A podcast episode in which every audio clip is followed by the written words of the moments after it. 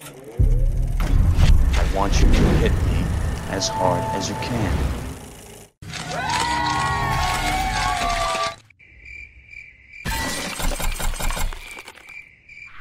She has been in a few super duper blockbusters and has made quite a few stinkers, both on the screen and in Johnny Depp's bed. Everyone in the world learned her name, Amber Heard, when she married an A list celebrity named Johnny Depp, in a marriage that would end in a highly publicized court case and $8 million in debt. So, I know we've all been asking ourselves this what the f happened to Amber Heard? Well, you've lost us now. Before we begin, I just want to say thanks for watching. Please like, share, and subscribe. Make sure to click that bell to get those notifications if you enjoy notifications about this type of YouTube content. Now, it's time to get back to the show. But to truly understand what the f happened to Amber Heard, we must begin at the beginning, and the beginning began when she was born on her birthday, 1986, Austin, Texas. It wasn't long before Amber Heard was appearing on screen in projects like Kenny Chesney's music video, There Goes My Life, followed by supporting roles in shows like Jack and Bobby, The Mountain, and The OC, before making her way to the big screen with minor roles in Friday Night Lights, Drop Dead Sexy, North Country, and Spin. And I don't think I'm telling tales out of school here when I say that Amber Heard is an attractive human being person lady. She is not ugly on the outside. And you know what? Hey, don't get mad at me. it's science. We must trust the science. In 2021, it was reported by those scientists that we all must trust that Amber Heard has what is known as the golden ratio, a finding by those ancient Greeks to mathematically describe the beauty of things in nature. And Amber's face is in nature. So, yeah, that mathematical perfection didn't hurt.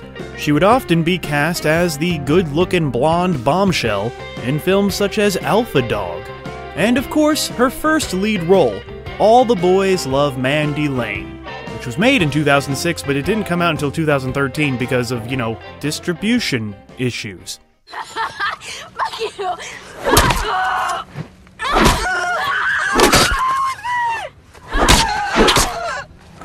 In the meantime, Amber Heard would continue to build up her resume with roles on Criminal Minds, Californication, Remember the Daze, D A Z E, in 2007, and a short lived teen drama on the CW called Hidden Palms. Amber Heard's first semi hit came in 2008 in the teenage martial arts fighting flick Never Back Down, which is either the best or the worst title ever, I can't decide. Never Back Down is starring this show's very own writer slash researcher Brad Hammerly as bouncer in the background of a couple of scenes. So yeah, we here at Joe Blow, we had a guy on the front lines of the beginning of Amber Heard's career. And while on set of Never Back Down, our beloved trusted writer, Bradley, noticed that Miss Heard was a bit of a diva and refused to socialize with anyone. And she also pooped in his bed, maybe, I don't know. So there you have it, an exclusive breaking story brought to you by Joe Blow and our writer researcher Brad, who never backs down. But yeah, the film Never Back Down wasn't expected to be a box office hit. However, it did manage to turn in a small profit, so that's good. Money, yay! In 2008, Amber Heard's star would continue to rise with the movie The Informers, and she played the girlfriend of Seth Rogen, a, a girlfriend who is still in high school for some reason, in the hit stoner comedy Pineapple Express, ending 2008 with the Breakthrough of the Year award from the Young Hollywood Awards. And she would continue to pop up on all of those magazines for everyone to, to look at. If you're into looking at that kind of stuff, Amber Heard would get solid reviews from critics when she appeared opposite David Duchovny and Demi Moore in 2009's The Joneses, with Variety saying that Amber Heard more or less steals the show. Way to go, Amber. Good good job acting, cuz that's your job. This was followed by appearing as the object of Jesse Eisenberg's affection for a brief role in the hilarious film Zombieland. Of course, those critics didn't always give Amber Heard heart emojis. No, sometimes they gave her poop emojis, as she would appear in several poorly reviewed limited release titles, such as Exterminators, and a film called And Soon the Darkness, which she also co produced, and a movie called The River Why.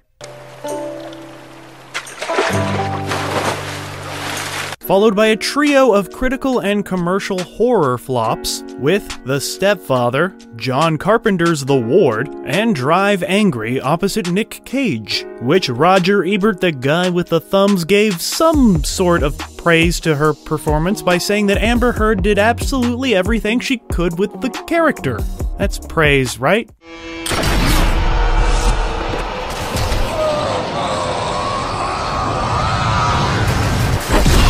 On the TV side of things, Amber Heard would voice herself in an episode of The Cleveland Show, appear in an episode of Top Gear, and star in a short lived NBC series, The Playboy Club. Of course, in Hollywood, sometimes all it takes is one role to completely change your life, your career, and your personal life. And for Amber Heard, that role was opposite Johnny Depp, who was returning to the world of Hunter S. Thompson in the film The Rum Diary in 2011. The film was a blink and you'll miss it affair, failing at the box office with just 30 million off a 45 million dollar budget. Amber Heard accepted the role after both Scarlett Johansson and Keira Knightley turned it down, having reservations over the nudity in the film. But Amber Heard didn't care about that. Of course, the film The Rum Diary has only gained in notoriety in the years since its release, as it is the film where Amber Heard met Johnny Depp and their whirling romance began. At the start of this relationship,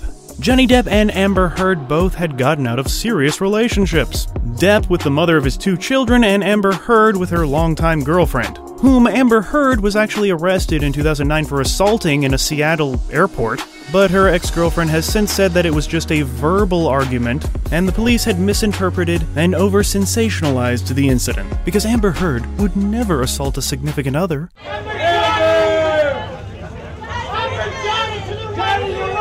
While their beautiful, perfect relationship was blossoming, Amber Heard would continue to appear in movies that had no lasting effect. Whether it was executive producing and starring the mega flop Syrup in 2013, or appearing opposite Harrison Ford and Gary Oldman in the $17 million grossing Paranoia, which I hear is pretty okay. Amber Heard would close out the year 2013 by appearing in the sequel Machete Kills.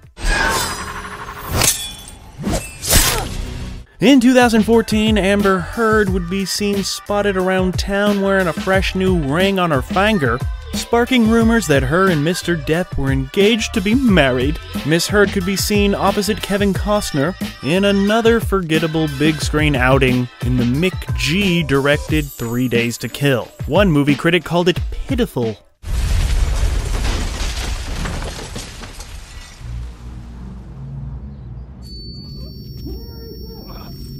However, 2015 would be a very eventful year for Amber Heard, as she would appear in four films. One of those films was starring opposite the guy she was cheating on Johnny Depp with, James Franco, in a movie called Adderall Diaries. She was also in a Christopher Walken film called One More Time, the box office hit sequel, Magic Mike XXL, Extra Large, and she was in the Academy Award winning film The Danish Girl, but she wasn't the one who won the Academy Award, and she wasn't the Danish girl either. Yet none of those films seemed to move the needle on her career as much as the other big thing that Amber Heard did in 2015. She married Johnny Depp in a romantic private ceremony at their home in Los Angeles, and they lived happily ever after. Wait a second! Did Johnny beat you up? Stop. Did Johnny brutalize you? Stop. Amber? It wouldn't be long before the couple would court controversy when they traveled to Australia and failed to declare their dogs they had brought, which is a violation of Australia's biosecurity laws The celebrity couple were forced to make an apology video, which those always fix everything, and their apology video is actually quite hilarious when you realize how smart-assed they're being. But everything fell apart in 2016 when Amber Heard filed for divorce from Johnny Depp while filing for a restraining order claiming physical abuse, which I don't know about you, but that's that's a big no-no.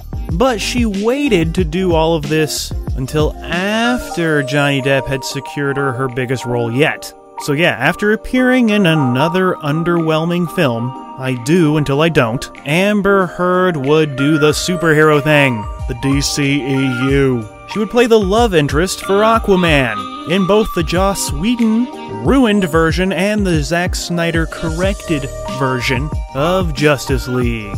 And yeah, she's fine, she's in it. After appearing in two more mediocre films, Her Smell in 2018 and London Fields in 2018, which also featured Johnny Depp, she would be nominated for Worst Actress at the Razzies for that role. But Amber Heard would get to return to the world of aquatic super people in a solo Aquaman adventure, marking her biggest hit ever as the film managed nearly 1.2 billion dollars.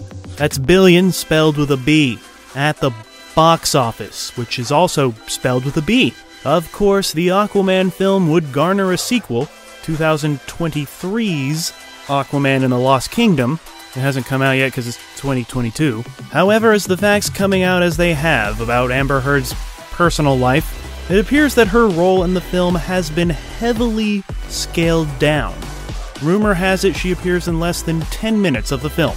And why is that?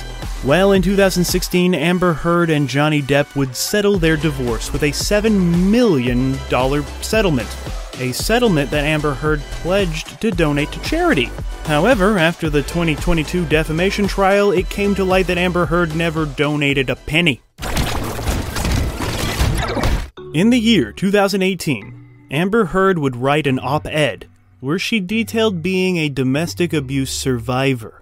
While not outright naming her ex husband Johnny Depp, it was clear who she was talking about. But Johnny Depp maintained his innocence, and in fact claimed that it was he who was the victim of domestic violence at the hands of Heard. So Johnny Depp decided that he needed to outright clear his name and restore his reputation. And in one of the biggest celebrity trials ever, Johnny Depp sued Amber Heard to a tune of 50 million for defamation over her article because the dude was wrongfully kicked out of the Harry Potter and Pirates franchises. Because, you know, innocent before proven guilty means f all now. During the trial, many horrible and strange things came to light. But the big takeaway was that there was zero evidence of Johnny Depp ever being physically abusive to Amber Heard. But there was a taped confession of Amber Heard admitting to abusing Johnny Depp, while also mocking him, saying that no one will believe him, a man abused by a woman. She seemed to be taking advantage of the believe all women Me Too movement thing, along with Heard's own testimony that the jury would say did not come across as believable, this would result in the jury rewarding Johnny Depp over $10 million in damages, saying that Johnny Depp and his lawyers proved his case. That the article, the op ed, written by Amber Heard, was written purposely to maliciously defame Johnny Depp, using knowingly false information. So, after a long, long, horrible process that was just everywhere on every social media constantly, it was probably a distraction from a much bigger, much more important story, but hey, it's Hollywood. That's more important than real shit. But yeah, Johnny Depp's reputation was restored. Victory was his. And we could all go back to being Johnny Depp fans again. However, Amber Heard's reputation was damaged. And the question is, how damaged? And will she ever recover? And does she deserve to? Miss Heard would try a bit of damage control by appearing on Dateline not long after the trial. However, many people still saw a woman not taking responsibility for her actions, her horrible, shitty, literally shitty actions. and trying to play the victim. The interview was not a hit in the ratings, barely passing 2 million viewers, making it the second lowest watched episode of the show Dateline in over seven months. Do you find that Mr. Depp has proven all the elements of defamation? Answer Yes. Amber Heard is a scientific beauty who used those good looks to carve out a fairly successful, if unremarkable, career by trying to elevate the stereotypical pretty girl roles. She did her best, she made waves, was fine. You could tell that she had some potential, but her fame would reach new heights when she got involved with one of Hollywood's biggest stars. Yet it all came tumbling down like a turd in a bed, with accusations of abuse that never quite passed the smell test. Like a turd in bed. Now, with an appeal filed, the question is can Amber Heard ever recover from such public humiliation? And if anything, we can learn a few things from Amber Heard. One of those things to learn is that if your face is mathematically perfect, you'll probably do well in life if you don't f things up. And what's an example of fing things up? Well, you know, physically abusing your spouse. Don't fing do that with her last on screen appearance in the miniseries The Stand in 2020, and her still up in the air appearance in that Aquaman sequel. Only time will tell exactly what the f happened to Amber Heard.